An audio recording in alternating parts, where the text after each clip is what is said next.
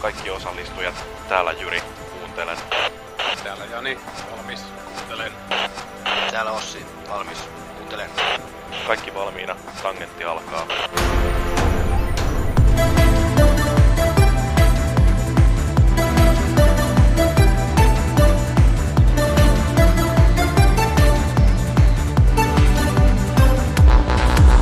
Tervetuloa kuuntelemaan Tangenttia, Konsolifinin videopeliaiheesta podcastia, jossa signaali kohtaa kohinan. Minä olen Jyri Jokinen, eli Konsolifini-foorumilla Jyri, tämän jakson seremoniamestari, ja lisäkseni linjoilla ovat Jani Vaalimo, Tuo Mursu, aiheena audio- ja videotuotanto netissä.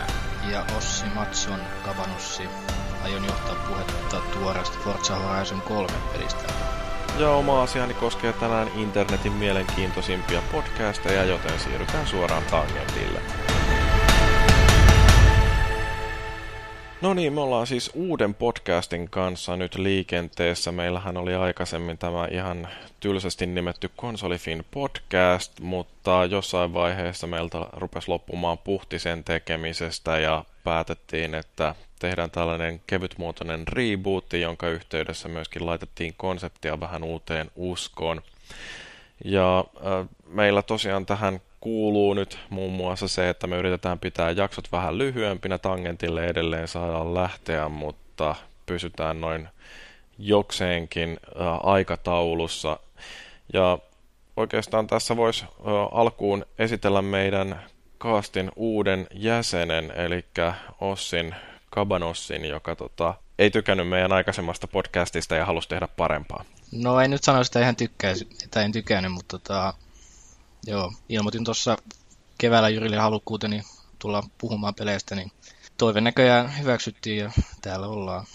Joo, meillähän on ollut ongelmaa senkin kanssa hiukan, että kun toi puhti oli loppumassa, niin silloin myöskin oli vaikeampi saada osallistujia, mikä näkyy myöskin siinä, että me ei ihan joka viikko enää jaksettu tehdä niitä jaksoja, että mitä meillä viimeisen vuoden aikana tuli ehkä kolme jaksoa, mutta Tuho Mursu on edelleen siellä linjoilla ja entistä energisempänä ja valmiina tekemään Suomen parasta podcastia. Joo, täällä edelleen aiheuttamassa semmoista yleistä hyväksyntää ja kaikkia muita positiivisia tuntemuksia, mitä löytyy. Että olihan se mielenkiintoista tuossa meidän viimeiseksi tituleeratussa kastissa ilmoittaa, että nyt loppu Kinnusen Heikiltä heitot, niin sitten oli jo muut podcastaajat hautaamassa meitä ennen kuin oltiin edes itse ehditty mulla alle siinä. Että se on tämmöistä kovaa elämää, mutta ei se mitään.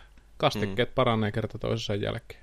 Joo, ja tämä meidän sapluuna on nykyään sellainen, että meillä on ensinnäkin mukana aina kolme keskustelijaa ja jokaisella näistä keskustelijoista on oma segmentti, jonka aikana saa puhua oikeastaan mistä vaan.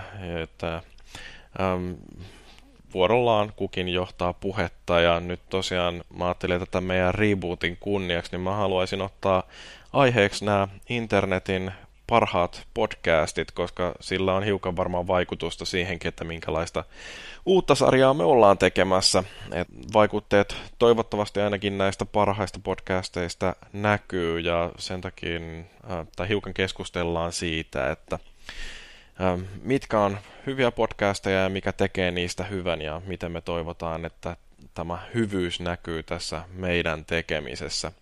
Oikeastaan ei mitään muuta kuin lähdetään tylsästi listaamaan. Mä voisin ainakin ensimmäiseksi mainita siitä, että ää, mitä mulla on tällaisia parhaita kokemuksia, niin videopeliaiheisistahan mä oon lähtenyt liikenteeseen ja joskus aikoinaan rupesin kuuntelemaan GameSpotin ö, noita podcasteja ja mulla oli backlogissa varmaan kaksisataa jaksoa, mutta jossain vaiheessa mä sain kuunneltua niistä ainakin sata viimeisintä ja pääsin sitten siihen ajan tasalle, jolloin rupesi olemaan kuuntelulistalla tilaa enemmänkin ja rupesin sitten mettästämään äh, hyviä podcasteja ja varmaan paras videopeliaiheinen noin keskustelun puolesta oli tämä One Up Networkin äh, One Up Yours, joka oli siis Garnett Lee, mun ikisuosikki, sen hostaama.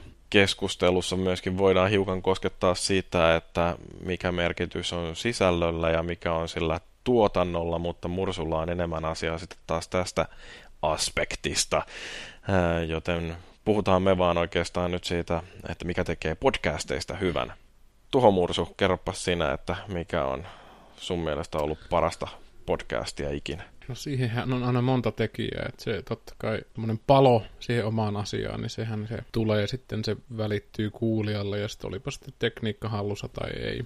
Että ei siinä periaatteessa, vaikka itsekin tuossa ehkä tuun sanomaan jotain tuommoisesta teknologi- teknologiasta sen vähän mitä sitä ymmärrän, mutta että omaksi tämmöiseksi suosikin podcastiksi oikeastaan tullut nostettua tämmöinen kuin Writing Excuses, mistä mä oon saattanut aikaisemminkin mainita, ja tota, nyt jos nopeasti summaa sen, niin sen hyvä ja huono puoli on siinä, että jaksot ovat vartin pituisia, et vähän erilaista kaliberia kuin meidän tämmöiset maratonit, missä kaikilla on löysät housussa, kun päästään maaliin asti, et ei tota, ihan samanlaisella saapulunalla on liikenteessä, että se on ollut semmoinen niin kuin sisältönsä puolesta paras podcast, ja oikeastaan se selittyy ihan sillä, että sitähän tekee neljä tämmöistä kirjoittaja, käsikirjoittaja, piirtäjä, henkilöä, josta merkittävin tai sanotaan, että ansioituneen on Brandon Sanderson, joka on monia omia kirjasarjoja, muun muassa sitten Robert Jordanin Ajanpyörän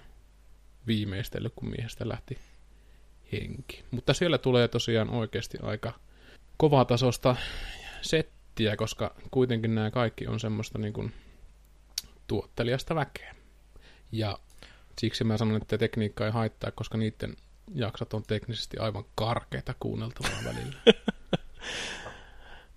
No okei, okay, Kabanossi, mitä sulla on äh, mielessä näitä parhaita podcasteja? No, kai tästä te piste kieli ruskeaksi heti ja edes mennyt Konsolifin podcast. Kaikki... Oi, tuntuu hyvältä. Ei vaan, ei tota... Joo, elämäntilanne on nykyään vähän sellainen, että ei oikein ole aikaa kuunnella, että töissä ei pysty kuuntelemaan ja luentojen välissä mieluummin kuuntelee musiikkia ja aina oikeastaan aina mitä tulee kuunneltua on tämmöinen urheilun ääni. Siinä on muutama turkulainen urheilutoimittaja.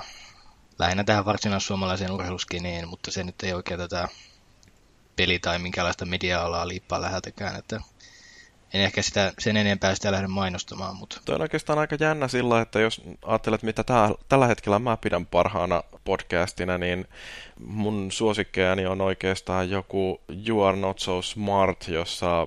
puhutaan enemmänkin psykologiasta ja siitä, miten ihmisen mieli on niin helposti harhautettavissa. Ja sitten toinen on, mistä Mursukin varmaan tykkäisi, tämä West Wing Weekly, jossa puhutaan West Wing T V-sarjasta. Siinä jakson keskustelijat niin katsoo aina yhden jakson West Wingiä ja sen jälkeen pureksii sen halki poikki ja pinoo. Mutta että... Meistä ei kukaan oikeastaan mainitte nyt yhtään videopeliaiheista podcastia. Kertooko tämä teidän mielestä jostain? No varmaan jossain määrin, että kuitenkin peliaiheisia podcasteja on paljon. Ja itse kun mietin tässä, että mitkä on tämmöisiä mainitsemisen arvoisia, niin heti tuli ensimmäisenä mieleen tämmöinen World of Warcraft-aiheinen The Instance, mikä tota, oikeastaan täytyisi mainita sen takia, että siinä on äärettömän hyvä vetäjä. Sillä, että on todella hyvä puhuja-ääni ja erinomaisesti vetää niitä jaksoja. Mutta sitten taas toisaalta ei sekään niinku ihan semmoista niinku sisällöllistä ole, että jos ei joka jaksoa kuuntele, niin menettää yhden meritin, josta sitten sakotetaan taivaan portilla tai sitten piru lyö olalle. Et en en niinku osaa peliaiheista podcastia oikeastaan nyt nimetä semmoista ihan niin hassua kuin se onkin, niin semmoista, mikä olisi niinku oikein must kuunneltava. Joo, koska niitä oikeasti on kuitenkin aika paljon. Että mitä mä nyt kuuntelen kuitenkin, niin Gamers with Jobs, jossa ne puhuu sitten taas niin kuin aika usein jostain lautapeleistä ja niiden painotus on hirveästi P C:ssä, mikä ei mua sillain niin kuin aivan mahdottoman paljon kiinnosta ja en, en tiedä mikä siinä on sellaista, että jotenkin se into kuunnella niitäkin on viime aikoina vähän vähentynyt. Jotain Player One podcastia tulee kuunneltua. Mutta näistä niinku kumpikaan ei sillai tyydytä sitä sellaista peliuutishimoa. Ja sitten ehkä viihdyttävin näistä peliaiheisista on tämä Jim Sterlingin uh, Jimquisition, tai um, mikä se nyt sitten onkaan se sen podcastin nimi, onko se tota, Podquisition, millä nimellä se menee. Et... Mä en muistanut, että Jimquisition taisi olla se video-sarja no. sitten. Että. Mutta kaipaatko sä podcastilta sitten viihdearvoa vai uutisarvoa? Et ehkä mä ton uutisarvon nyt jotenkin poimin sulta sen, että se on tärkein sulle. No musta se olisi kyllä niin kuin kiva saada se sellainen uutispaketti kerran viikossa, jossa olisi ne tärkeimmät, mitä on pelialalla tapahtunut. Et kyllähän tietysti noita uutisia tulee itse seurattua, mutta et jos jotain jää huomaamatta, niin sitten jostain podcasteista mm. olisi kiva kuulla, mutta tietysti on myöskin se, että mua kiinnostaa sellainen näkemyksellinen kommentointi, että sen takia joku One Up Yours oli niin älyttömän loistava, koska siellä oli todella hyvät keskustelijat, Garnett Leetä ja Shane Bettenhausenia ja ketä näitä nyt olikaan, jotka niin kuin tiesi alasta aivan älyttömästi ja niillä oli erilaisia näkökulmia, joita ne tarjoili siinä ja siitä tuli sellainen mielettömän hyvä kombo, jota oli kiva kuunnella ja siitä oppi niin kuin näkeen asioita vähän eri lailla. Mm. Mulla on ehkä itse kaipaan just sitä persoonaa siellä, että vaikka olisi vähän tyhmätkin jutut, niin kuin itsellä on useasti, niin tota, totta kai niin kuin tykkää jutella ja näin poispäin. Ja sitten jos kuuntelee jotain podcastia, niin selkeästi bongaa ne tyypit, joilla on semmoista paloa tavallaan sitten vähän niin kuin myllätä jotain asioita, ettei ehkä niin kuin tyydy pelkästään toistelemaan sitä, mitä on ehkä netistä tai kaffista lukenut, että sitten vaan tuo semmoista omaa kierrettä siihen, ja se on tavallaan se, mistä itse podcastia tavallaan sitten arvostan, että samalla tavalla kuin mikä tahansa tommonen sosiaalisen median tyyppinen tiehyt, niin persoonathan sieltä erottuu, erottuu mm. sitten kuitenkin, että kaikilla on käytännössä samat jutut, mutta se, että miten sä sen sanot, on paljon tärkeämpää sitten monessa mielessä kuin se, että toistatko sä vaan ihan semmoisena androidina sen, mitä on tota mm. netistä luettu. No mutta Kapanossi voisi oikeastaan, kun no, pääsit vähän kehumaan tätä Konsolifin podcastia, niin voit kertoa, että mikä siinä oli sun mielestä sellainen, mikä toimi. Otas mä pyllistä ensin vielä, että saat kunnolla sitten. Joo. Oikeastaan toi, mitä te nyt sanoitte just, että nämä persoonat, että en tiedä huomasitteko itse, mutta kyllähän aika usein se palaute, mitä saitte, niin siinähän aika paljon kiiteltiin nimenomaan tiettyjä tyyppejä mukanaolosta ja niin kuin tällaista loistavasta just nimenomaan keskustelusta ja varsinkin Jyriä just, että osasi aika hyvin niin kuin johtaa tätä keskustelua ja oli semmoinen, mun mielestä ainakin oli niin kuin hyvä podcast-isäntä, että muutenkin tota, mua ei ikinä haitannut se, että ne jaksot tuli pitkiä, vaan se oli jotenkin mä tykkäsin itse siitä, että jos nämä jaksot sai rönsyillä ja siis kiviä ei jätetty käytännössä kääntämättä monessakaan aiheessa, että kaikki tuli sanottua ja näitä oli todella miellyttävä kuunnella, että ei, et, voi sanoa, että oikeasti oppii aika paljon, että ei, ei aina ollut tullut ajatelleeksikaan tiettyjä asioita, mitä otettiin podcastissa esille ja hyvää työtä teitte. Turhaan, turhaan olette soimannut itseänne. Että. Joo, niin. En tiedä, soimasiko tässä kukaan se ihmeemmin itseä, että loppu vaan paukut kaikilta mm. sitten siinä. Mm. Mutta olihan se tietenkin niin. Totta kai kaikille suuri kiitos, kun tässä nyt ollaan pari jaksoa kiitelty kaikkia niin. kuuntelijoita, niin nekin, ketkä jatko, jakso kirjoittaa niitä kommentteja, että vaikka en he ehtinyt itse reagoida niin. yhtään mitään, ne on sen kivaa siis kuunneltavaa. Et sehän on se palkka, minkä takia tätä tehdään oikeastaan, niin. että joku viihtyy ainakin itsekseen siellä. Niin huomaa, että joku ainakin on saanut tästä lörpöttelystä jotain irti. Mutta tota, mm. uh, mut oikeastaan nyt kun päästiin tähän, että mikä teki Konsolifin podcastista kuuntelemisen arvoisen, niin Murso, kerro sä nyt, että mikä sun mielestä tekee podcasteista noin yleensä sellaisen, että niitä haluaa kuunnella. Persoonat tuli tietysti esiin. Joo, no ehkä se on se persoona tavallaan, mm, mä en niinkään ehkä semmoisen informaatioähkyn takia, että kun jotenkin, no mä oon semmoinen juntti muutenkin, että mä tykkään laittaa puhelimen kiinni ja mennä sinne mökille ja hakata puita ja olla siellä omine ajatuksineen, mutta tota, siinä mielessä mä en kaipaa semmoista uutisvirtaa, että sitä tulee joka suunnasta. Et ehkä se on se persoona sitten siinä mielessä, että jos tietää, oppii tuntemaan, minkälainen toinen puhuja, tai siis puhuja on siellä, ketä kuuntelee, niin oppii, mistä se tykkää ja mitä se harrastaa, ja sitten voisi ruveta oottamaan jopa, että tietää, että ahaa, nyt tulee joku Mikä, mikä se tota, vaikka Final Fantasy viisitoista noin niin kuin peliaiheena esimerkkinä, niin voisi kiinnostaa sitten tietää, että mitä tämä tyyppi tuumaa sitten sitä Final Fantasy viisitoista, että oppii tavallaan siihen persoonaan sitten mukaan. Siinä mielessä noi Writing Excuses on mun mielestä niin kuin ihan semmoista timanttista kamaa sen osalta, että kun tosiaan kaikki ne henkilöt tekee semmoista ajatustyötä ja luovaa työtä ensinnäkin, ja se on tauotonta. Ja jaksot on viisitoista minuuttia pitkiä, ja kuten Jyri tuossa You Are Not So Smartissa totesi, että näilläkin on sloganilla siinä, että we're fifteen minutes long because we're not that smart. Ja tavallaan se on niinku ihan validi pointti, mutta sitten toisaalta siinä on se semmoinen pieni itsensä säästämisen kulma, koska ne osaa olla venyttämättä niitä jaksoja, koska niillä ei, niinku se puhe ei vaan lopu, jos se ne niinku piestä varttia siinä sellaisena aikarajana. Et se on taas tämmöinen kulma, tuotannollinen kulma, mitä on ajateltu sitten siinä, että hei, nyt on niinku pakko pitää tämä jossain tota, mitassa, kun kaikki on tämmöisiä luovia tyyppejä, niin ei niinku tarvitse kaivaa niitä aiheita. Ja tietenkin se on se ongelma mulle, että kun niitä olisi mielenkiintoista kuunnella niitä, kun joka puolelta tulee. Joku sanoo jotain, niin joku jatkaa sitä, joku ottaa sen kolmantena sitten se aiheen, ja sitten tulee neljäs puhuja, joka kääntää se ihan ympäri. Et kun se on tämmöistä jatkuvaa eh, inspiroitumista niin kuin näin tämmöiselle luovalle taiteilijan riekaleelle, kirjailijan pökäleelle, niin se on tota, älyttömän kiinnostavaa kuunneltavaa. Ja siihen on taas sitten nämä persoonat kiinni. Et hyvin harvoin, itse asiassa nyt kun, nyt kun tähän sanoin, niin siellä ei sanota mitään koskaan mistään ajankohtaisesta uutisesta. Mm. Ei sillä, etteikö nämä tyy- tyypit jos jotain antisemiittejä tai jotain muita pofitaskuhitlereitä tai Putineita, että se on vaan ehkä niinku ihan tämmöinen tietoinen valinta ollut sitten siinä, että ei tuoda tätä kurjuutta kurjempaa sitten tai kummempaa sitten siihen podcastiin, kun pystytään eskapistin elkein pakenemaan sitten tänne.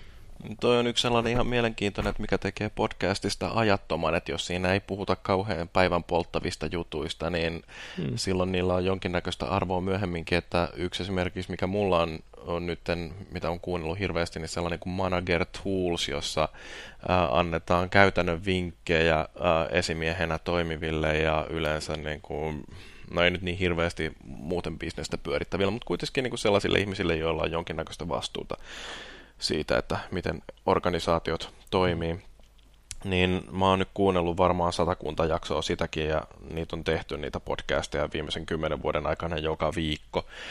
Ää, ja koska se aihe on niin ajaton, niin se on helppo oikeastaan poimia sieltä sellaisia aiheita, jotka kiinnostaa nyt ja laittaa vaan pyörimään. Plus sitten, että kun ne on sellaisia puolen tunnin rykäsyjä, niin niitä on helppo sillä niin kuin kuunnella isokin nippu aina peräkkäin.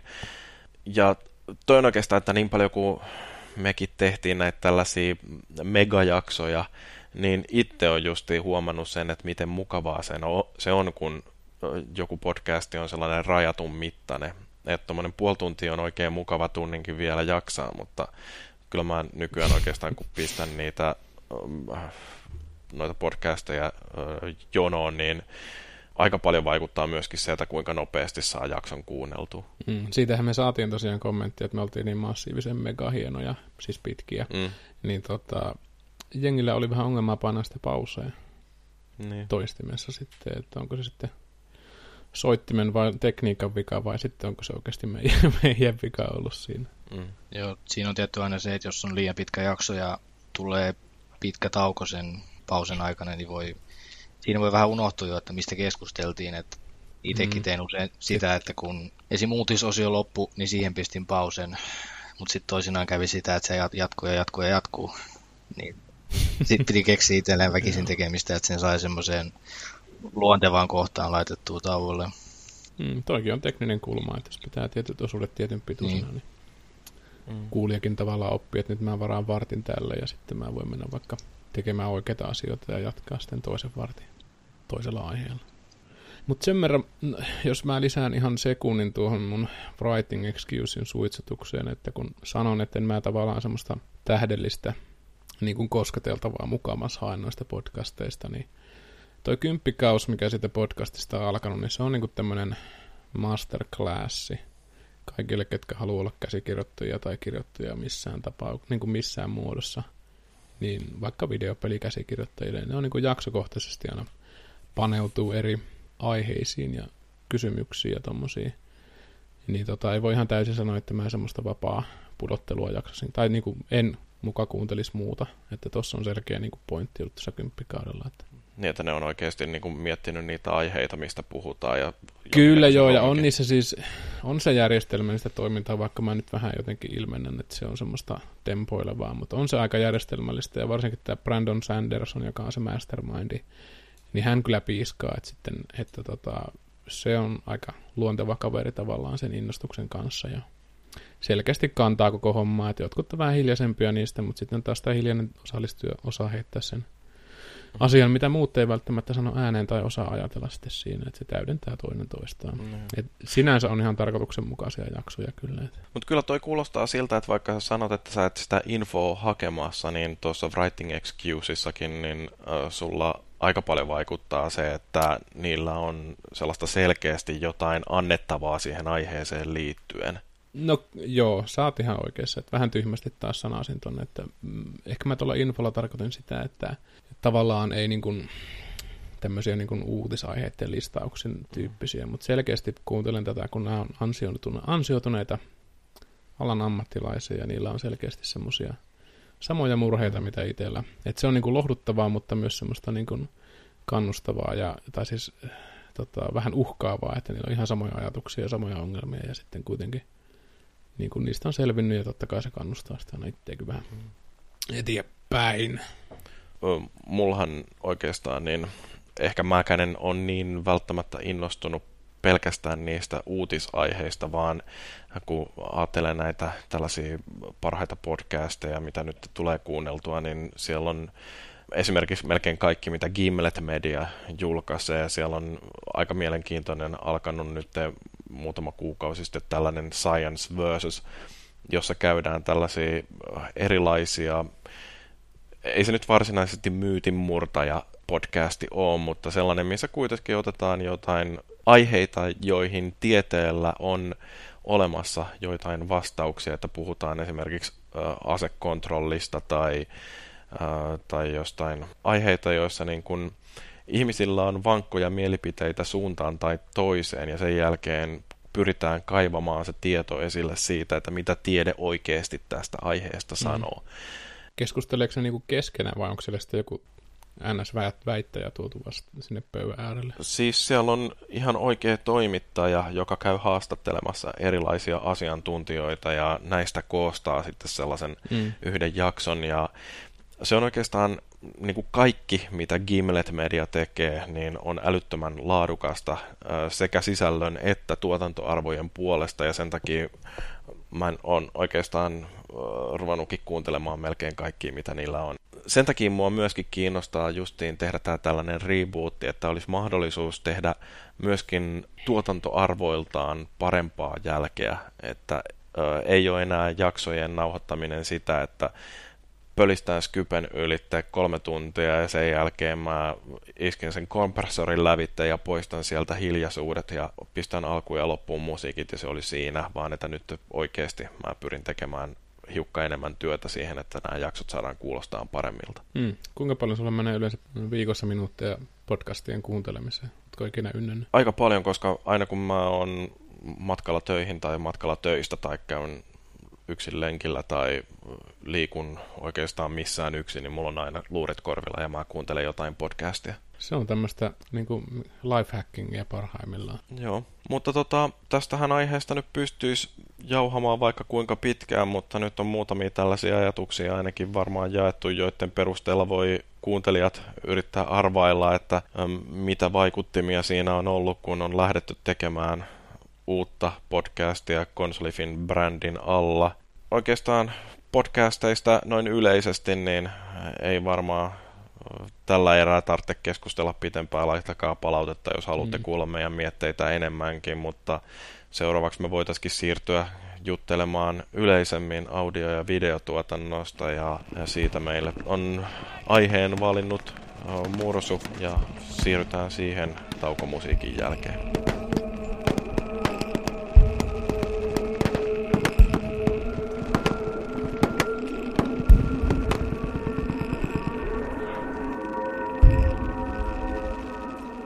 Sanotaan, että sisältö on kuningas. Varmaan joku meidän kastikkeen keittäjäkin tämmöistä lähtenyt väittämään, kun ei ole oikeasti osannut puhua suomea.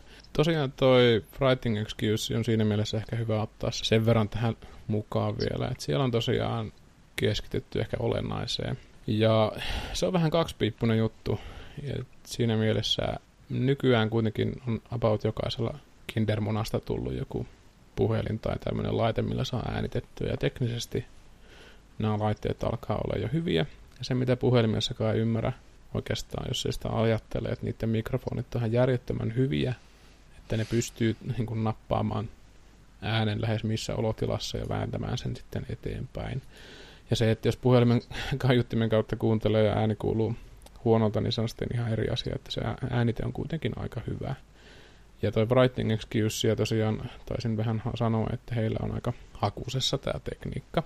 Ja se lähtee ihan siitä, että siellä saattaa olla joku järjetön häiriöääni tai kohinat ja kaiut ja kaikki tommoset tosi amatöörimäiset systeemit, niin kuin, mitkä tulee sitten sen setin eteen. Ja siinä mielessä, missä tota, tässä vartin aikana, mitä nuo jaksot on pitkiä, niin se ei välttämättä ehdi haittaamaan, koska sisältö on kuningas, mutta sitten taas jos ajatellaan, että olisi Konsolifin podcast nauhoitettu jollain positiivarilla tai jollain muulla vekottimella, ja jos kolme tuntia sitten semmoista rutiinaa kuuntelee, niin se on vähän semmoinen rasittava tekijä sitten, että saattaa jäädä jakso kuuntelematta, ja siinä mielessä ilostuin kovasti tästä Jyrin työmaasta ottaa tämmöistä vähän ns. Äänesti, ääni, äänen suhteen laadukkaampaa tota podcastia työalle. Ja nyt kun tässä on tosiaan ehkä vähän syventynyt tonne videoiden tuottamisenkin maailmaan pelipuolelta, niin on tietynlaisia tota, asioita tullut eteen, mitkä sitten on sitten huomannut, että jengi tekee, jengi tekee miten tekee, ja itse on huomannut ehkä sitten semmoisen tietynlaisen kultaisen keskitien, missä yrittää sitten taas päästä niin kuin teknisesti hyvälle tasolle, oli sitten video tai ääntä, ja sitten sisällöllisesti tietysti sitten sen puolesta. Mutta mitenkäs, no Jyriä varmaan nyt on korvannut aina, kun meidän podcastit kuulostaa ihan ripulilta, mutta onko Ossi sitten tota äänipuolen tai kriteereitä, mitkä huomaat selkeästi, että nyt on niin kamalan kuulosta tämä teknisesti tämä podcasti tai jotain muuta, että olisi jäänyt kesken, vaikka niistä meidän podcasteista? Mulle tulee yksi jakso mieleen, joka on saattanut jäädä kesken. Ei, kyllä kaikki jaksot on tosiaan tullut kuunneltua, mutta ei, ei yksikään jäänyt kesken.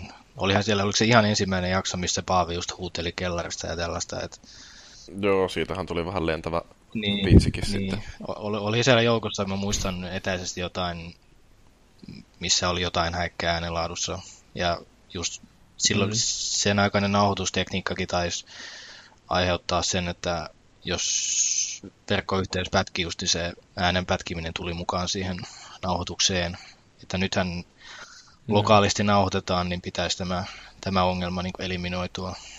Kyllä joo, ja onhan tämä siis tietysti tämmöinen puoliverinen hifistely on aina vähän semmoista luonteenvammaa, kuka sitten siihen haluaakaan keskittyä, olipa se sitten video tai audiota. Niin no mä luulen, että tuossa on vähän se, että se teknisen laadun, niin sen täytyy ylittää jokin tietty kynnys, jotta kuulijat ylipäätään viittii pysyä linjoilla, että jos se on aivan täyttä kuraa, niin sisältö saa olla vaikka kuinka hyvää, niin sitä vaan ei yksinkertaisesti pysty kuuntelemaan. Mm. Mutta sitten sen jälkeen, kun se tekninen laatu on sen tietyn kynnyksen ylitte, niin se ää, ei enää sitten vaikuta siihen, että kuinka paljon tulee enemmän kuulijoita, että kukaan ei kuuntele jotain täydellisen sisällötöntä jorinaa, vaikka se laatu olisi kuinka helvetin kova. Juurikin näin, ja silläpä, silläpä tuossa alussa Juli sanoi, että nykyään niin kuin ei pitäisi olla mikään este saattaa se oma tuotanto sitten teknisesti jotenkin sille tasolle, että ei niin kuin ainakaan sen takia kukaan käännä pois.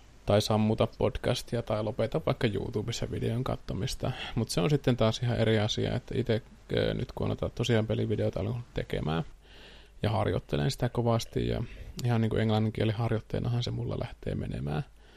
Mutta tota, aika paljon huomaa semmoista ö, tuotantoa netissä, että jengi ei kyllä niin kuin yhtään valmistele sitä omaa materiaalia, jolloin sitten sanotaan näin, että kymmenestä tunnista kymmenen minuuttia saattaa olla semmoista ns-timanttia, jolloin sitten taas päästään siihen, että sisältö kuitenkin on se kuningas eläin sitten siellä, että se pitää sitten siinä äärellä tai ei, pelin tai lähetyksen tai jonkun muun Öö, omakohtaisesti ainakin on semmoiseen ihan käytännölliseen törmännyt, jos kuka tahansa.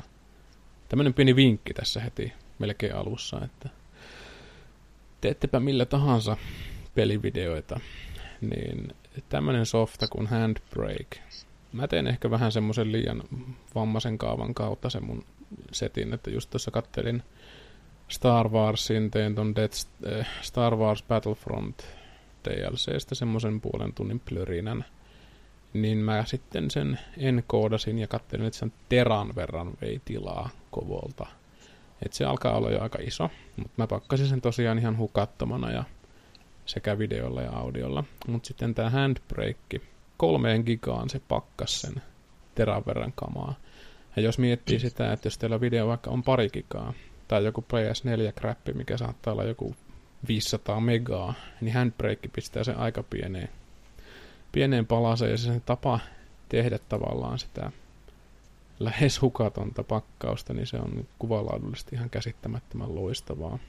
Niin, no siis toihan on toi noitten pakkausten säätäminen, niin sehän on myös semmoinen yksi kysymys, mikä, minkä kanssa mä oikeastaan painiskelin silloin joskus Konsolifin podcastin alkuaikoina ja vähän pitemmällekin, että alkuhan se oli siinä mielessä helppoa, että mä otin sieltä vaan jonkun riittävän ison bitreitin ja vetäsin monona kaiken sisään, mutta sitten jossain kohtaa niin ajattelin, että se, että meillä mm-hmm.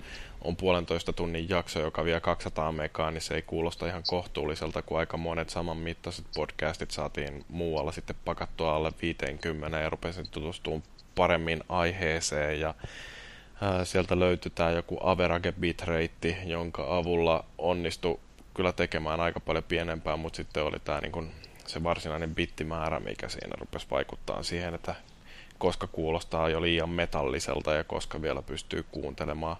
Ja sitten tietysti siinä vaiheessa, kun Mursu teki meille nämä uudet ö, tunnusmelodiat, niin, niin ne oli kiva pistää stereona, jolloin se bittimäärä tuplaantui ihan sen takia vaan, että Joo. kun yhden kanavan sijaan olikin kaksi. Joo, ja sitten monesti nämä audioenkoodaus, kun se osaa vielä silleen tajulla sen, että se ei yritä niinku, tuo tunkea pittejä, tai se tunkee sen verran pittejä, kun tarvii, justiinsa nämä V P R:t tekniikkana, jolloin sitten se toteaa sen, että ahaa, tämä musiikki on niinku stereo, silloin tarvitaan kahta kanavaa, mutta käytännössä sitten tämä meidän lätinä on monoääntä, jolloin sitten taas ei tarvita juurikaan niitä bitreittejä sitten tunkea siihen, siihen osuuteen podcastia.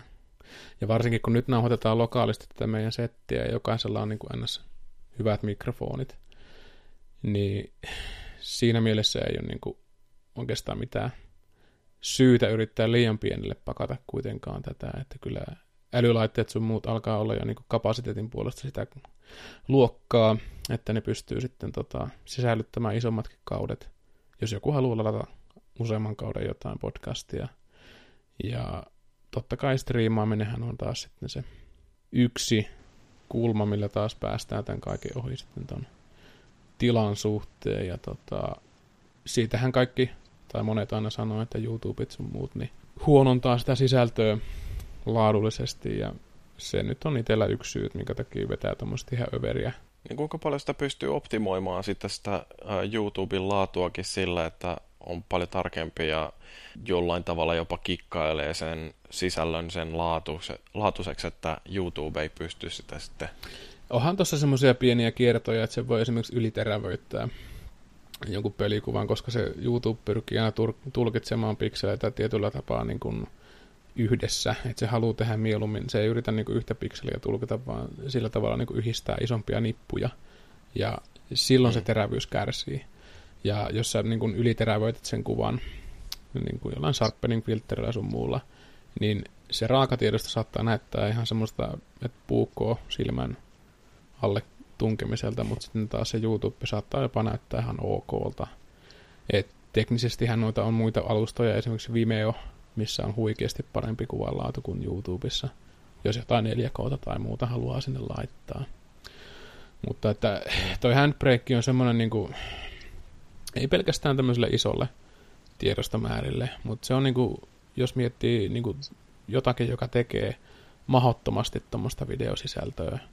Et enemmän kuin yhden videon viikossa, kun itse yrittää pitää semmoista tahtia, niin sulle kertyy vuodessa aika paljon sitä videokamaa. Ihan niitä niin kuin valmiita tiedostoja, tietenkin raakatiedostoja tai niitä palasia leikkeitä, niin kukaan ei rupea niitä säilyttämään, koska ne vie ihan älyttömästi tilaa. Mutta jos sä yhdenkin videon teet viikossa ja jotkut tekee useamman, ja, niin tota, se oman kirjaston ylläpitäminen niin kuin ihan tilallisesti alkaa olla jo semmoinen asia, että tuohon Handbrakeen kannattaa ehdottomasti kyllä tutustua, että se pakkaa sen videomatskun aika aikamoisella tavalla sitten pienemmäksi. Olipa sitten lomavideoita tai pelivideoita sitten, mistä kysy, kyse sitten. Että. No mä luulen, että tossakin näkyy oikeastaan se, että kun tota sisältöä alkaa olla YouTubessa jo niin älyttömän paljon, että siellä se rima nousee koko ajan ton teknisen laadunkin osalta, että enää ei yksinkertaisesti mm. vaan käy se, että ähm, tyyppi seisoo kameran eessä ja lörpöttelee mukavia. No okei, okay, on sellaisillekin varmaan tilausta, mutta paljon enemmän haetaan sellaista, että on niitä leikkauksia ja jotain ähm, efektejä ja backdroppeja sun Kyllä muuta. Joo, ja se menee oikeastaan vähän pitemmällekin kuin tuohon ihan varsinaisen materiaalin ö, ulkonäköön, että siinä on monen tommosen ö, kameramyyjän kanssa jutustellut, että siellä on niinku tämmöiset ihan videoblokkaaja tytöt, nuoret tytöt on niinku hankkinut ihan kamera tuommoista valokuvausta ö, tavaraa ihan niinku flekteistä ja tuommoisesta lähtien, että ni, ne tuommoinen valastuksen omainen val, asian niinku valastus, se, että oma päästä niin kuin näkyy hyvin, niin sekin on hoksattu, että kuinka paljon parempi se on sitten taas niin kuin YouTubessa. Et sitten on taas nämä tyypit, jotka kuvaa jollain video, tai siis tuolla läppärin videokameralla tai webcamilla sitten niitä omia niin kuin lätinöitään sitten siinä. Niin se on vähän semmoista, että siihen ei hirveästi tarvita, että se kuva oikeasti näyttää hyvältä. Että, mutta to, toisaalta itse on taas ehkä sitä koulukuntaa, että jos pelikuvaa katsoo, niin mä en halua katsoa kenenkään lärviä siinä. Että se on tietenkin aina, aina myös semmoinen kysymys, että mitä niin kuin tavallaan sitten hakee siltä sitten setiltä. Että ei sitä tietenkään voi odottaa sitäkään, että kaikki alkaa, kaikilla on varaa, kaikki viittii, kaikkia kiinnostaa sijoittaa tommoseen. Mutta esimerkiksi kun sä katsot jotain pelivideoita, niin uh, haluatko sä nähdä sellaista leikkaamatonta pitkää striimiä vai mieluummin sellaista, mihin on pilkottu niitä parhaita paloja? No nyt ehkä mennään teknisen kulman ulkopuolelle, mutta tota, toteutu- toteutuksen omaisuusta kuitenkin, että tota, mm, mielellään mä katson semmoisia videopätkiä tai pelipätkiä, missä on tietynlaista ohjausta niin kuin käytetty, että leikataan joku ää, tarkoituksenmukainen kuva. Et aika paljon toi leikkaaminenhan vie aikaa, että se on suurin osa mm. työstä, että video kun rakentelee sellaisen settiin. Itse kun on tehnyt muutaman arvostelun, niin pyrkii aina saamaan sen sanan, eli mitä kertoo, niin kuin heijastelemaan myös kuvan kautta. Et siinä on aika paljon semmoista, tai näkee netissä, että sinänsä arvostelu on hyvä, joku kaveri kertoo, tämä peli on hyvä näin ja huono noin, mutta sitten peli on ihan vaan puhdasta gameplaytä tilanteesta, joka ei ollenkaan liity sitten taas siihen, mitä on puhuttu. No siis tuollaisia videoita mäkin olen nähnyt, missä joku laittaa vaan sellaista täysin randomia pelikuvaa ja sitten puhuu siihen yleisin päälle. Ja itse asiassa joku, joku on tota noin, sellainen YouTubaaja, joka puhuu jotain sellaista, mikä ei liity siihen itse peliin millään lailla. Että siinä saattaa olla, niin kuin, että okei, että nyt mä pelaan tässä taustalla jotain No Man's Skyta ja sitten sen jälkeen se rupattelee mm-hmm. jostain täysin muusta seuraavan kymmenen minuuttia. Musta se on sellainen vähän niin kuin, että okei, että mikä tämän pelikuvafunktio tuossa taustalla on. Se on ehkä aikansa ilmiö, että se on tämä Let's Play-videoita siinä mielessä, että... No, mutta kun tämä ei ole varsinaisesti edes Let's Play, vaan se on ainoastaan, että siellä taustalla pelataan ja sitten puhutaan jostain siitä, niin kuin, että miten Sony on taas kusettanut pelaajia. No, kaikkea tietenkin voi tehdä, mutta sitten taas toisaalta, kun näkee semmoisen videon, missä on oikeasti nähty vaivaa siihen presentaatioon ja sitten tavallaan siinä seuraa se punainen lanka sen puhutun ja kuvaan kanssa, niin itse näen ainakin, että se on niin kuin semmoista kaikkein mielekkäintä pelisisältöä, mitä netissä on. Että, et, et, kaiken maailman headshot-kompilaatiot ja kaikki tuommoiset. Onhan nyt tietenkin niille kivaa katsottavaa, ketkä dikkailee tuommoista sitten taas, mutta siis kun miettii taas tämmöistä aloittelevaa ja hyvin haparoivaa YouTuberia, niin ei ole kyllä niin kuin hirveästi varaa lähteä kilpailemaan ton tyyppisellä sisällöllä, jos miettii sitten taas sitä, että haluaisi ehkä saada enemmän kuin yhden tilaajan. No ok, on mulla ehkä enemmän kuin yksi, mulla on kaksi. Mutta että tota, kuitenkin se, että sun täytyy se oma ääni kuitenkin aina löytää niissä videoissa. Ja se vaatii aika paljon harjoittelua, se vaatii aika paljon työtä nykyään.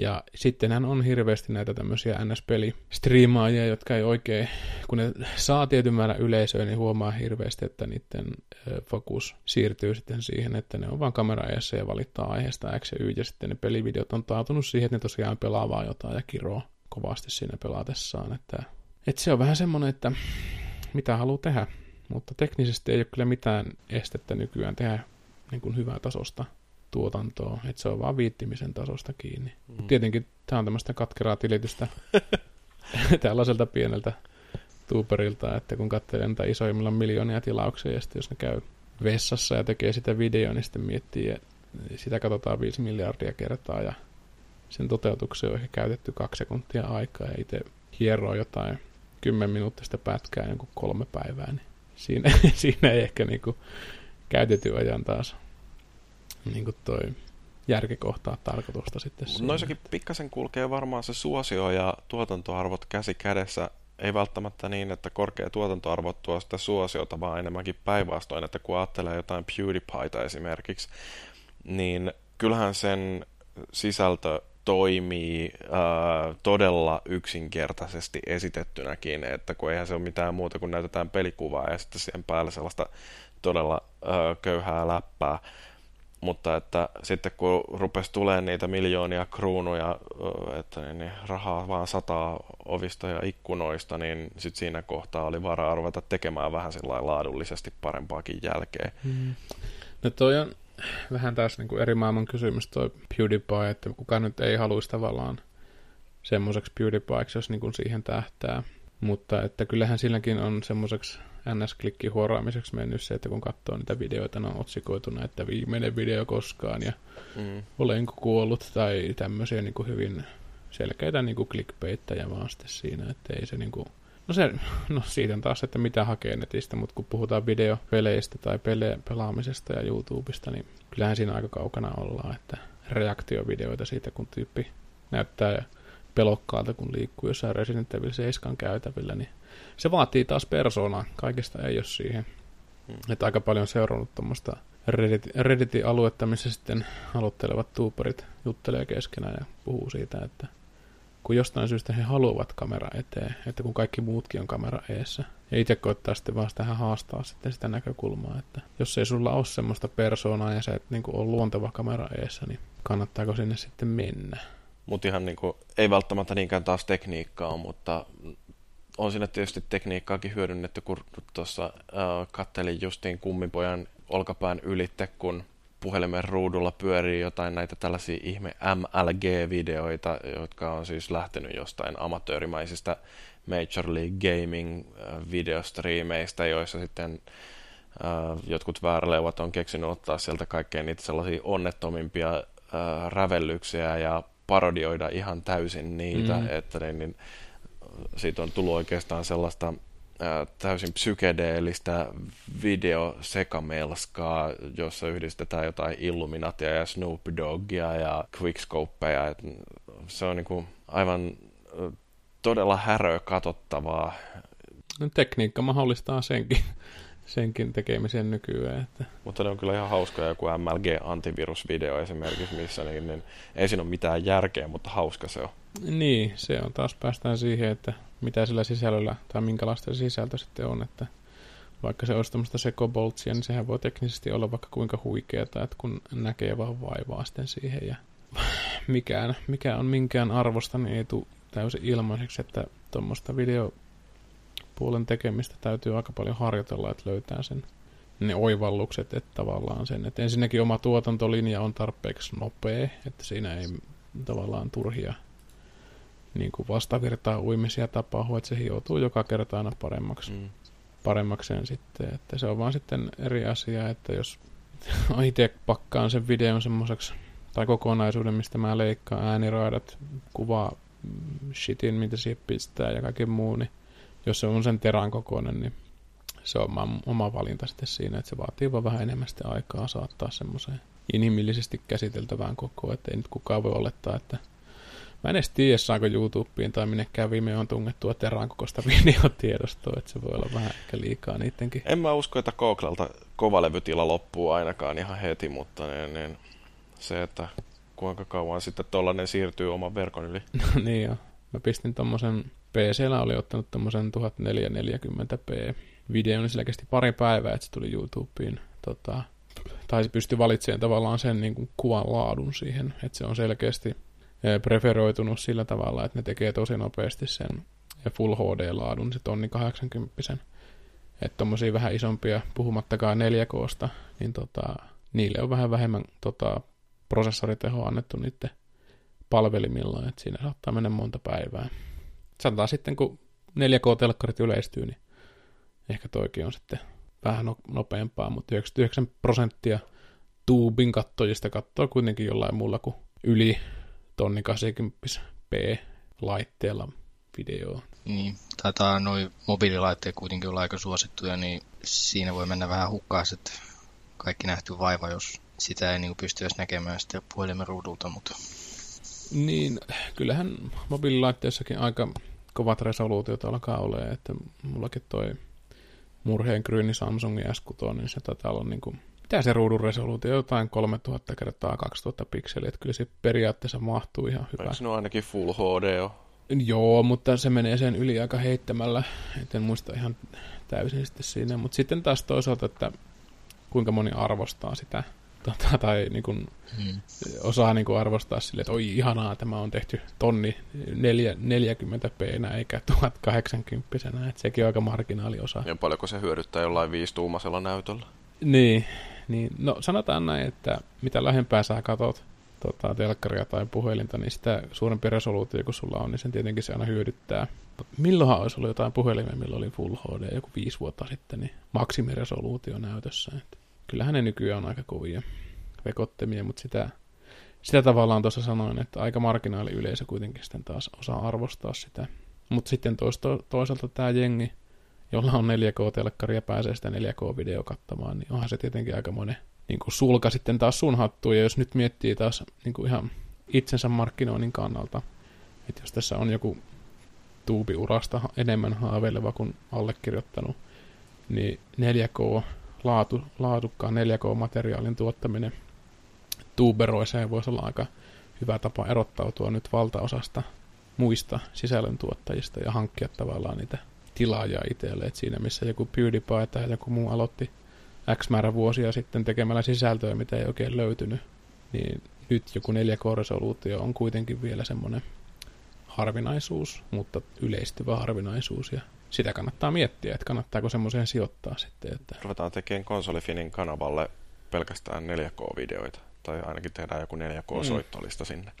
Tai sitten jos podcastissa puhutaan, niin tehdään joku semmoinen monikanavalähetys, että Jyri kuuluu supparista aina, ja mä kuuluu jostain semmoista Twitteristä, semmoista korkeasta Twitteristä sitten siinä. Että jokainen voi, ole, jokainen voi leikkiä olevan, olevan keskipisteessä. Että... Ja maagin kuva ei näytetä muuta kuin neljä K:na. Minkä verran se tota... Itse käytät aikaa esim. Minuutin verran valmiiseen videoon. Paljon se vaatii sulta niinku työtä? Se riippuu ihan videosta. Et sanotaan, että mitä lyhyempi video, niin se enemmän se vaatii työtä, koska mä en halua ehkä pistää semmoista... No, tietenkin tämä on vaan mun näkemisessä, se saattaa olla ihan diipadaapaa monien mielestä, mutta että joku Let's Play tai tommonen kommenttivideo. Mä muutaman Let's Play-videon tehnyt, ja ne on käytännössä sitä, että mä pelaan puoli tuntia tai semmoisen sopivan pätkän jotain peliä, ja sitten mä lässytän käytännössä koko ajan. Mutta että mä puhun sitten sitä pelistä ja jotain, mitä niinku tulee tangentille mieleen. Mutta sitten taas se on hirveän nopea pistää kasaan. Et siinä totta kai mä nauhoituksen suoritan myös erillisenä äänitysohjelmalla, koska P C:llä kun käyttää tätä Shadowplayta, mikä on tämä Nvidian sisällä leivottu hienous, niin kyllä se kuulostaa siltä, kun olisi paavikellarissa alastamana, että ei se niinku kauhean kaunis ole kuunneltava. Etenkin toi alaston on olennainen yksityiskohta siinä. No se on tietenkin, mä paavia aina kun mä ajattelin, se on alasti mun mielestä. Mutta että sitten jos puhutaan tuommoisessa kymmenen minuutin pelivideon tai tuommoisessa arvostelun tekemisestä, niin sitähän leikkaa ihan kuin eläin. Et joku tommonen, mikähän olisi ollut viimeinen, varmaan Bloodbornen tämmöinen arvostelu, no siinä on niin kuin valehtelematta ehkä kuin puolen sataa erilaista klippiä mennyt siihen ihan heittämällä. Et ensinnäkin se na- aika, kun sä käsittelet ne kaikki videopätkät, sä valitset siitä ja typistät kaikki videopätkät niin kuin avainkohtiin ja saat niin kuin nidottua sen kokonaisuuden siihen, että sä puhut siitä, mistä sä näytät, niin ei sitä oikein voi verratakaan niin kuin ajallisesti, että kolme päivääkin saattaa olla aika opti, tota, optimistinen tommonen arvio sitten siitä, että kuinka paljon sitä hioo. Ei sitä nyt tietenkään aamusta iltaan tee, mutta sanotaan näin, että muutaman tunnin joka päivä, kun sitä vääntää, niin kyllä siinä alkaa olemaan niin kuin ainakin hierottu video sitten kasassaan. Että tyhmän puuhahan se on, mutta kuten sanottu, niin itsellä se on ainut tapa harjoitella tätä engelskaa. Että työn puolesta ei päässyt sitä niin ihmeellisesti harjoittelemaan, että olisi kiva päästä aina puhumaan ja ulkomailla ollessa, mutta tota, onhan se ihan eri asia sitten, kun sitä puhuu, puhuu, puhuu, puhuu, puhuu, niin toivottavasti siinä sitten myös ehkä vähän parantuukin sitten taas taidot. Mun summeeraus audio- ja videotuotannon suhteen on se, että nähkää vähän vaivaa. Et aika paljon näkee semmoista tietynlaista holtittomuutta vaikka videotuotannon suhteen, että jokainen thumbnail, mitä tehdäänkään vaikka YouTubeen tai Vimeoon tai muualle, näyttää ihan erilaiselta. Et ottakaa joku brändäyksen opas käteen, jos haluatte itselle tehdä jotain pientä seuraajakulttia. Et se ei vaadi ihan kauheasti, se vaatii järjestelmällisyyttä ja ihan perusvekottimet, että Logitechilla on esimerkiksi loistavia tämmöisiä webkameroita ja ne ei maksa kovin montaa kymppiä vaille satasta, että niissä saadaan niin kun oikeasti videokuvat todella hyväksi ja ottakaa pöydän laidalle vaikka joku val- kirkasvalolamput, mitkä niin kun valaisee oikeasti mukavasti, niin ottakaa semmoinen siihen, että saatte sitä teknistä niin kun tai luotte sille tekniikalle semmoiset olosuhteet, että ne pystyy niinku palvelemaan teitä mahdollisimman hyvin sitten siinä. Et nähkää vaivaa. Kattokaa paljon tietenkin, mitä jengi tekee ja olkaa kriittisiä sen suhteen. Apinoikaa parhaita. Niin, ja munkin videota voi tulla haukkumaan sinne, että se on ihan, ihan vapaata riistaa kaikki siellä netissä. Että ei sitä kannata niinku jättää ihan, niinku, että jos toi tekee tolleen, niin se on menestynyt noin hyvin, no mäpäs teen paremmin. Ajatelkaa silleen. Okei, neljäkymmentä minuuttia kun ollaan jauhettu, niin voisi olla hyvä ruveta puhumaan videopeliaiheisessa podcastissa myöskin jostain videopelistä, ja sitä varten meillä seuraavan segmentin äh, johtaa sitten Kabanossi, ja puhutaan Forza Horizon kolme heti taukomusiikin jälkeen.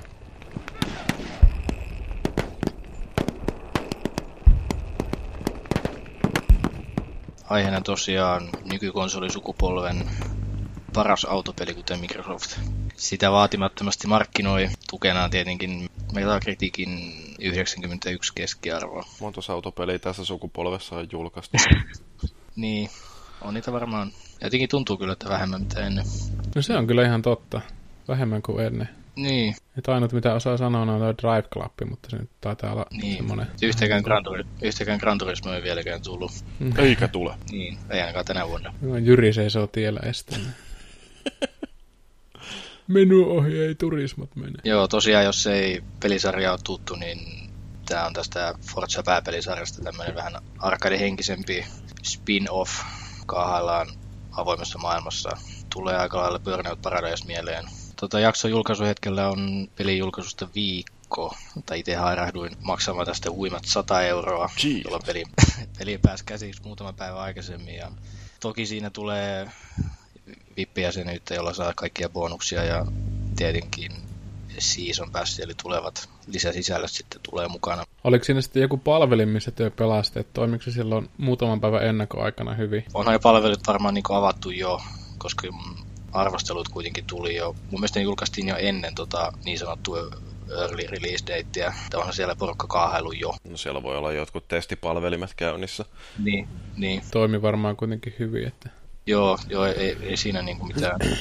Ennakoissa monesti on se tilanne vaan, että siellä ei ehkä ennakosta kannata maksaa, kun siellä vasta testaillaan systeemeitä. Mutta tämäkin nyt oli kolmas osa, niin ei varmaan ihan niinku täysin kokeilematta ole pojat liikenteessä siellä. Että Ei, ei. Tämä on tosiaan mulle tämän pelisarjan ensimmäinen peli. Tän en osaa niinku ikävä kyllä verrata aikaisempiin, mutta tota, hy, hyvin hiottu. Tuliko siinä sitten jotain ihmeellistä muuta sinne, kun et pääsi aikaisemmin pelaan, kun se maksoi noin paljon se? No tosiaan siinä oli se season pass ja Aa, joo. V I P-jäsenyys, jolla tulee kaikkia bonuksia. Vähän vaikea sanoa, mistä sitä bonusta tulee, kun Microsoftilla on tämmöinen Forza tämmöinen hubi tai mikä onkaan, missä saa palkintoja jo siitä, että sä oot aikaisemmin pelannut Forza-pelejä, että autoja tulee vasemmalta ja oikealta ja rahaa tulee ja tällaista. Että... Sehän sitten kuin meikäläinen oikeassa elämässä. Niin. To... Joo, toi Forza on vähän semmoinen, että tota, eikö se on vähän semmoinen haastaja, haastajapeli nyt sitten kaikille Gran Turismoille, että nyt on ihan mielenkiintoista nähdä, että niin, mutta olisi vaikea sanoa sitten tehdä tolle. Niin, kuka tässä sitten on jo haastaja, että tota, pääpeliäkin on tullut jo kaksi, kaksi peliä Oneille, Forza viisi ja kuusi, ja Horizoniakin on tullut jo kakkonen ja kolmonen, ja tosiaan ensimmäistä Gran Turismo odotellaan. Mm. Mutta tota, tätä Horizonia vertaisi ehkä enemmän tämän Ubisoftin The Crew-peliin, tosiaan niin avoin, mm. avoin maailma, että Crewssähän on koko Pohjois-Amerikka. Horizonissa on, no tässä kolmannessa seikkaillaan niin kuin Australiassa, että on se tietenkin tiivistetty, että ei välimatkat ei ole niin pitkiä, mitä oli The Crewssa. Et siinä tuli vähän tuli semmoinen ahdistava olo, jo käynnistät peliä ja katot niitä välimatkoja, että ei, ei, ei tonne niin jaksa ajaa. Ja sitten, että jos, jos sä käytät näitä niitä pikasiirtymisiä, että siinä menee vähän se pelin pointti ohi. Että miksei yhtä hyvin siinä voisi sitten olla jo niin kuin lista, mistä sä valitsit, että nyt mä ajan tämän kisan ja teen tämän tehtävän ja näin. Että... Onko siinä välimatkoilla sitten jotain kuitenkin, että jotain voit ajaa koalan yli tai tota, Crocodile Dundeen päältä tai jotain muuta?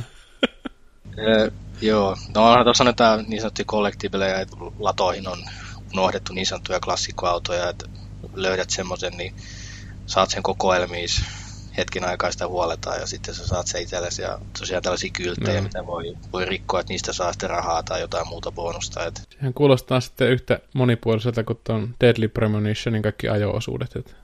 Siinä niin. Katsot, että sun pitää ajaa puoli tuntiakin helvetin kuussa. Toivottavasti fysiikkamallinnus on pikkasen parempi. Niin. Joo. Joo, ja tosiaan pelimaailmassa sitten kaahailee muitakin autoja, ja siinä on hauskana yksityiskohtana, että mullakin tuli Jaakimoa ja muita paavia ja vastaavia vastaan, että ajat siihen perään ja painat Xää, niin voit haastaa kisaan. Että on jotenkin hauskempi, ha, hauska yksityiskohta, että milloin mistä tosiaan paavi voittaa kuin jonkun tämmöisen geneerisen nimiä, mikä on pelintekijä siihen pelin laittanut. Että... mm. Niin nämä on siis niin. Näitä drivataareja, eikä oikeasti paavi ollut siellä? Ei, ei, ei ollut. Ja tota, ne on just näitä... Ilmeisesti peli kattoo sitten kaverilistalta. Minkä tämän kaverilistalle? Niin, että sä... Varmaan riittää, että sä oot jotain Forzaa joskus pelannut, niin silloin se ilmestyy tuohon peliin. Joo. Oh, okay. Tosiaan... se, se ei ole tehnyt mitään sellaista öö, syväanalyysiä siitä, että mikä on paavin ajotyyli, että tunnetustihan paavi on dick, ja se tykkää niin kuin ajalla ihmisten ylitteen jollain Warthogilla. Sen takia se on sille kellariin laitettu, ettei se ajaa ihmisten yli. Joo, tuossa saa tosiaan niitä drivertareja värvättyä niistä tosti omaan tiimiin, että ne sitten keräilee sulle rahaa ja... faneja, jolla laajennetaan niin sanotusti tätä Horizon-festivaalia, jonka ympäri koko peli pyörii, että fanimäärä kun nousee, niin aukeaa uusia alueita ja uusia tehtäviä ja tällaista. Toihan kuulostaa vähän semmoiselta, että sillä voisi olla tuolla puhelimella joku appi, että sä pystyisit ohjaamaan niitä sun tiimiläisiä osallistumaan kisoihin. Onko siinä mitään tuommoista? Ei, ei mun mielestä, että se on niinku ihan, kun logaat pelien sisään, niin tulee vaan, että tää ja tää verran on niinku rahaa ja faneja kerätty sen jälkeen, kun viimeksi pelannut. Joo. Mutta tota... se voi tosiaan olla pelin edetessä, sitten tulee tähän jotain uusia aspekteja. Et toistaiseksi ainakin kaikki, mitkä mä oon löytänyt, niissä on ollut, että ne on jotain level ykkösen kavereita, että sen enempää on mitenkään avattu, että no. Saa nähdä, miten siitä kehittyy. Niin, kyllähän toi tämmönen appi yleensä on semmoinen helppo täky, että sitä tehdään, no en voi sanoa, että tehdäänkö nyt yle- enenemissä määrin, mutta jos on tämmöistä mikromanagementin tyyppistä, että voi tehdä niin kuin osallistua peliin tai pelata peliä, pelaamatta varsinaisesti peliä. Et muinoin kuin tota ensimmä- ää, toista Assassin's Creedia pelasi, oliko se itse asiassa Assassin's Creedin sen Brotherhood, missä sä sait värvätä niitä jätkiä ja lähettää niitä eri missioneille ja tällaista, niin sitä olisi tavallaan toivonut, että sit olisi joku appi tai tommonen ollut, että pystyy jossain bussissa vaikka salamurhaamaan jonkun Jeltsin, niin siellä jos tekee mieli. Joo, kyllähän toi on niinku tollaset companion appit, niin niitähän on ruvennut tulemaan, että Watch Dogissa oli sellainen ja tässä Star Warsissa on jonkinlainen myöskin, että et en tiedä mitä sitten jossain Forza Horizonissa voisi tehdä, että samaan tyyliin kuin tuossa Gran Turismossa oli muun muassa, että voi laittaa jonkun tietokonekuskin ajamaan ympyrää ja itse voi olla managerina ja koulusta tai töistä sitten ohjailla, antaa käskyä, että niin aja kovempaa senkin tunari. Mm. Joku tämmöinen rahan tai krediitin keräys aspekti on oikeastaan ainoa, mitä siihen voisi keksiä sitten. Että... Siinähän voisi tulla joku tämmöinen Pokemon Go-tyyppinen, että sä menet jossain tota, Manchesterin keskustassa ja katsoit, että ahaa, tuossa on Ossin pemari, niin kuin virtuaalipemari, minkä löydät sieltä, ja sitten voisi mennä potkimaan ikkunat paskaksi. Niin, siinä, siinä jos se Pokemon rankaisee siitä, että meet ajat liian kovaa, niin tässä sitten taas ajat liian hitaasti aja kovempaa. Kyllä. Tuossa olisi muuten HoloLensilläkin käyttöä. Sabotoida niitä autoja. Niin olisi HoloLensille käyttöä, kun olisi sellainen mahdollisuus, että näkee niitä kavereiteen autoja ja sitten voi käydä narmuttamassa mm-hmm. niiden kyljet avaimillaansa. Juurikin näin, että vähintään tämmöistä, että jotain ilkivaltaa tai sitten muuta, että eihän siinä mitään muuta olisi järkeä, että toi appi tehtäisiin tommoselle. Mm-hmm. Mutta tuntuu, että kaikki nuo appit on ollut vähän semmoisia afterthoughtteja, että niihin ei ole oikein panostettu. Että se on just semmoista, että voit vaihtaa hahmon varusteita vaikka päällä olevia appille. Ja se on vähän semmoista, että mitä hemmettiä, että mm. kyllä sitä ehkä vähän jotain muutakin voisi laittaa.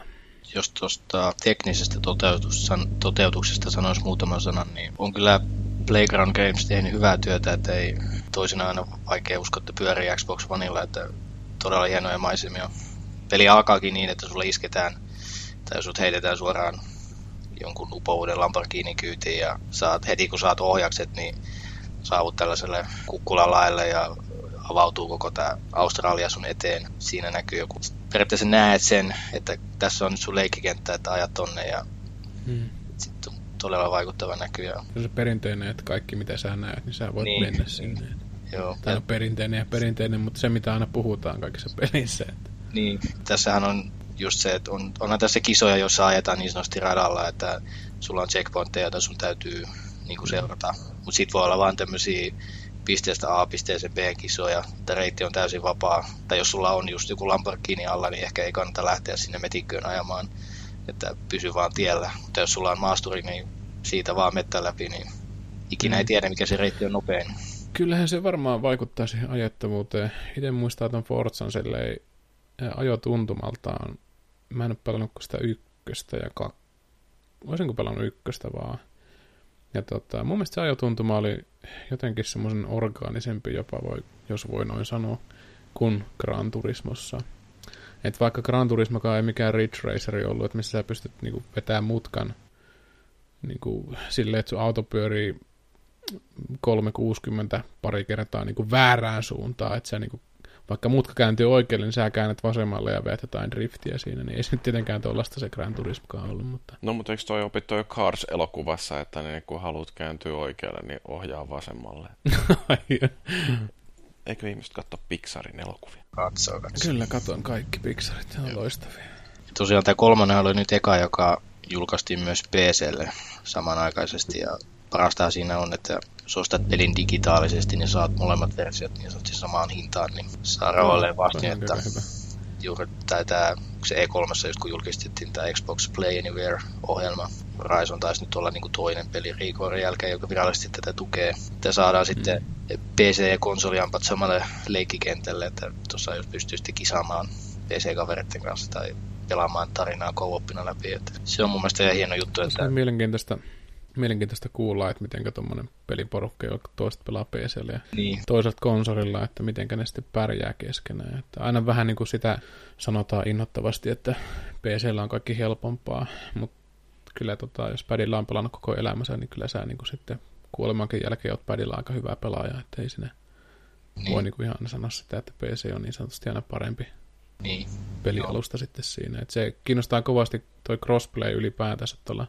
Tai se työ, mitä Microsoft tekee sen Windows kymmenen Play plä, plä, plä, settinsä kanssa, että niin. yhdistää näitä pelikantoja. Koska kuitenkin se on vähän ongelma, että jos meillä on useampi arkkitehtuuri, jotka on niin kuin omissa leikkialueissaan, niin pelaajatkin on vähän sitten silleen, että joillakin saattaa olla enemmän pelaajia tiettyjen pelien suhteen, ja sitten vaikka kiinnostaisi pelata peliä, niin ei sitten löydy vaan pelikavereita. Niin. Joo, toi on kyllä kiva toi Play Anywhere siinä mielessä, että kun tosiaan nyt noi Xboxi tai Xbox One-pelit kaikki, niin niitä voi pelailla myöskin P C:llä, niin ei tarvitse ostaa Xbox-konsolia, että pääsee niitä yksin oikeuksia mm. hakkailemaan. Niin, ja pääsee siitä eroita, jos itse haluaisi sitten, että on Master Race-kannattaja ja piiltää sydämestä joka kerta, kun joutuu konsoliversion ostamaan, niin nythän tosiaan saa sitten ostaa sen P C-versio, mutta edelleen pelata konsolikavereiden kanssa, että jos ei sil- silmät ei kestä sub full H D:tä ja kolmekymmentä F P S, niin päästään tästä ongelmasta eroon. Ja tietenkin jossain todella kilpailullisessa pelissä niin voi syntyä ongelmia, että jengi ei ole, niin kuin, tai laitteisto ei ole samalla tasolla, mutta että just joku tämmöinen kevyempi Forza Horizon, niin ei sillä niin väliä ole, että jos pelikaverilla mm. pyörii kuusikymmentä F P S ja sulla kolmekymmentä. Että... Mites toi, kun mä, mä en ole viime aikoina näistä kilpailullisista moninpeleistä niin hirveän innostunut, niin onko tässä jotain sellaisia yhteisiä haasteita, millä, mitä pääsee niin kuin porukalla suorittamaan?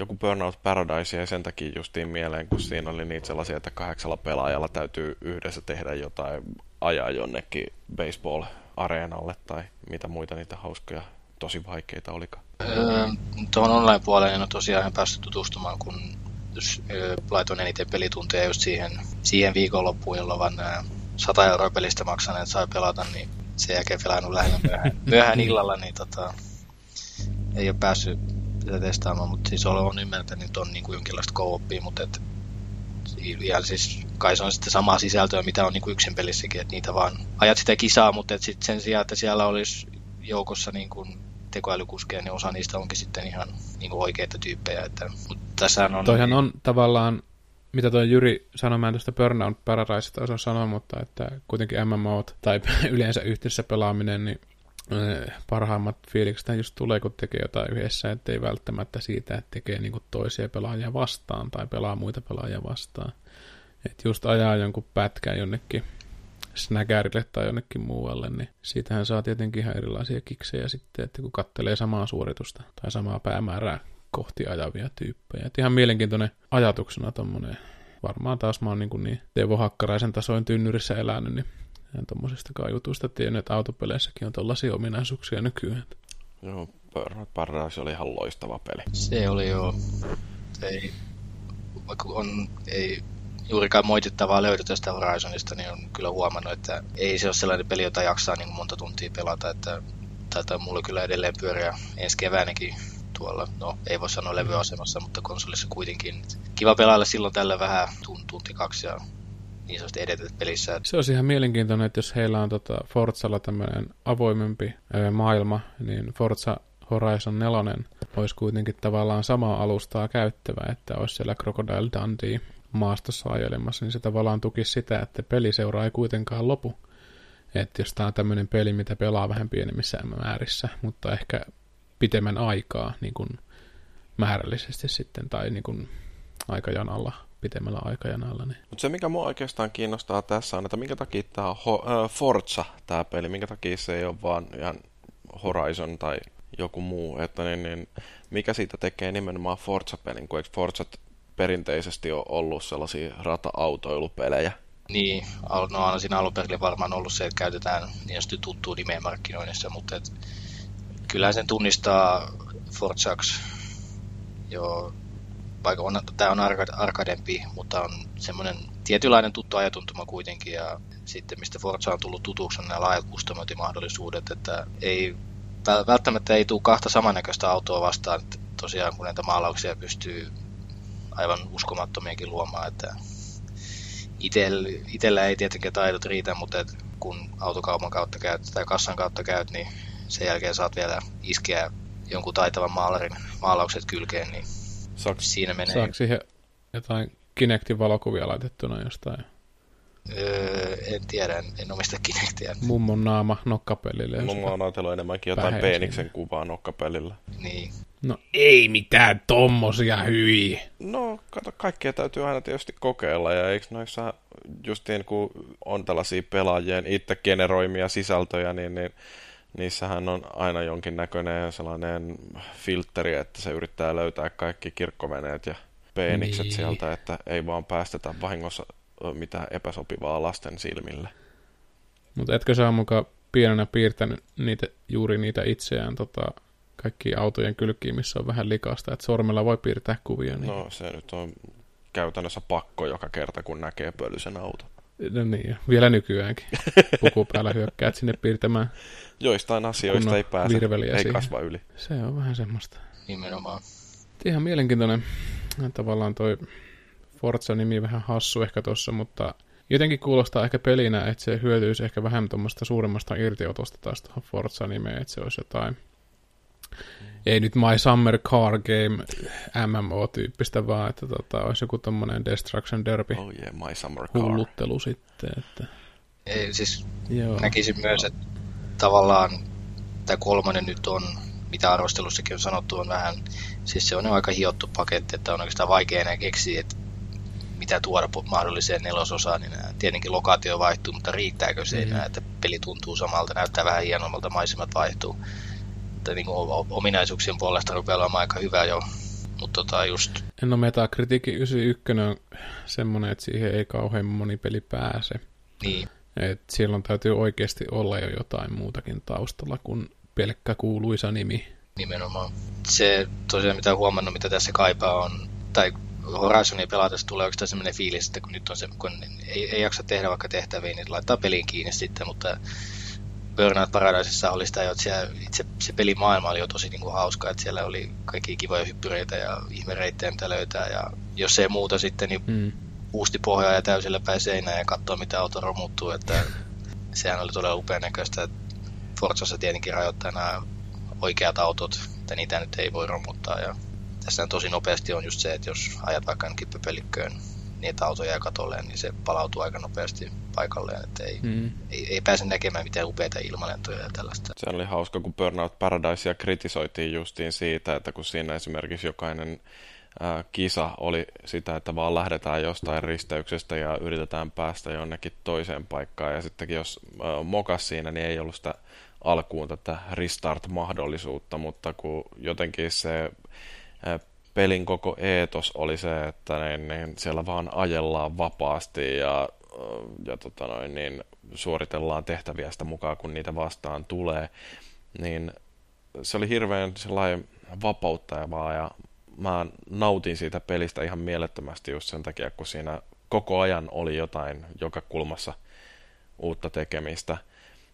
Ja sitten tietysti nämä yhteishaasteet oli sellaisia, minkä takia sitä jaksoi hakata todella pitkän aikaa vielä senkin jälkeen, kun siellä oli sata prosenttia saavutuksista kerättynä. Et tota, se, oli, se oli kyllä hieno peli. Tykkäsin siitä aivan sikana. Joo. Se, mitä vielä mitä vertaisi Forzaa ja Burnouttia, niin se muistaa, että Burnoutissa saattoi mennä hermot siihen, että ajat neljäsataa ja tulee joku käpy vastaan ja auto heittää miljoona volttia ja kisa menee pilalle sen takia, että se taas, mistä Forza niinku tuntuu, että tämä on niinku, ei, ei siinä mene hermot, että jos käy huonosti, niin painat vaan yhtä, niin saat kelattua taaksepäin. No en tiedä niin paljon kuin huvittaa, mutta tarpeeksi pitkälle, että auto palautuu semmoiseen tilaan, että tästä on hyvä jatkaa ja onnettomuus vältetään. Että on, on helppo niinku mielelle, että ei, ei ainakaan vitutukseen kuole, kun pelaa.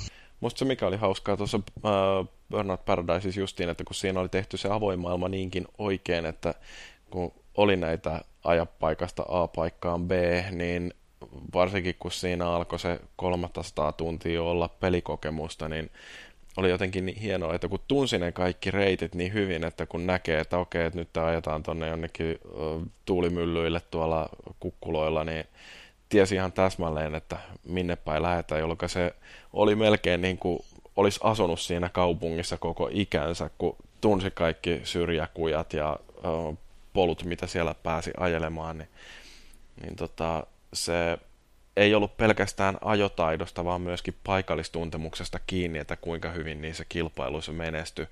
Ja vaikka mä en ole noissa autopeleissä yleensä mikään maailmanmestari, niin just jossain Paradiseissa, niin siinä se, että oli kolunnut ne kaikki paikat niin huolellisesti lävitte auttoi siinä, että vaikka muut ajaa kovempaa, niin itse ajaa fiksummin ja saattoi joskus onnistua voittamaan kilpailun ihan vaan sillä, että tiesi jonkun sellaisen oikoreitin, mitä muut ei tiennyt. Mm, se oli varsinkin verkkokisailussa toi, toi korostu, että yksin pelissähän kyllä ihan tietä pitkä ajamalla pystyi voittamaan, mutta verkossa oli tosiaan se, että jos et, jos et tunne reittejä, niin kyllä turpaan tulee ja kovaa, että oletaan, että oli pätevää, päteviä vastustajia.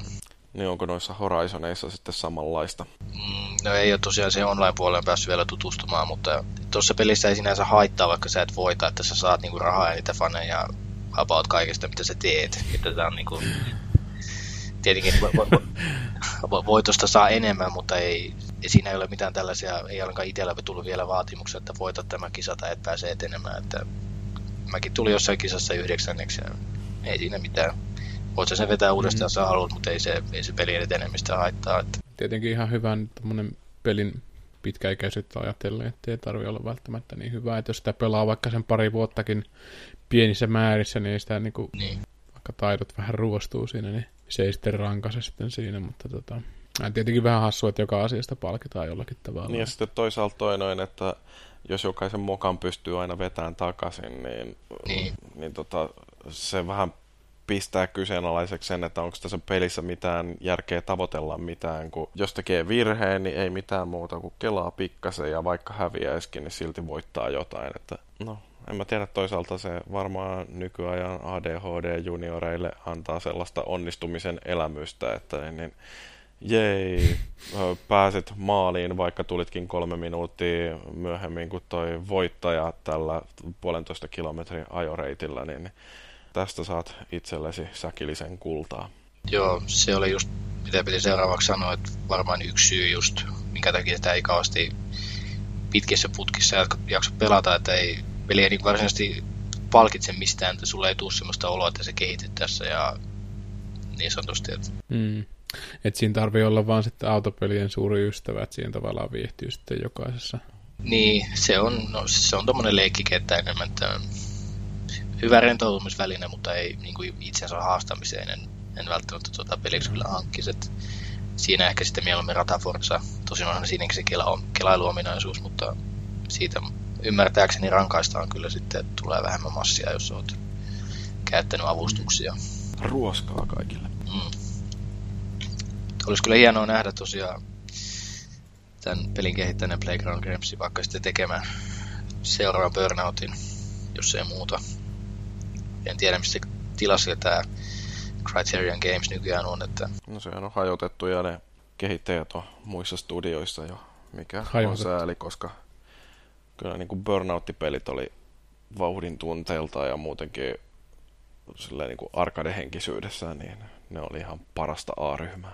Tässä voi varmaan sitten tulla, tai tullaan siihen tulokseen, että ei Microsoftin markkinoinnista huolimatta. Ei voi olla ehkä konsolisukupolven paras arcade autopeli, mutta noin yleisesti pysyy valtikka kyllä edelleen omissa kirjoissa ainakin Burnout Paradisein hallussa. Okei, kiitoksia tästä segmentistä Ossille ja nyt meillä ei ole enää muuta jäljellä kuin loppukiitokset.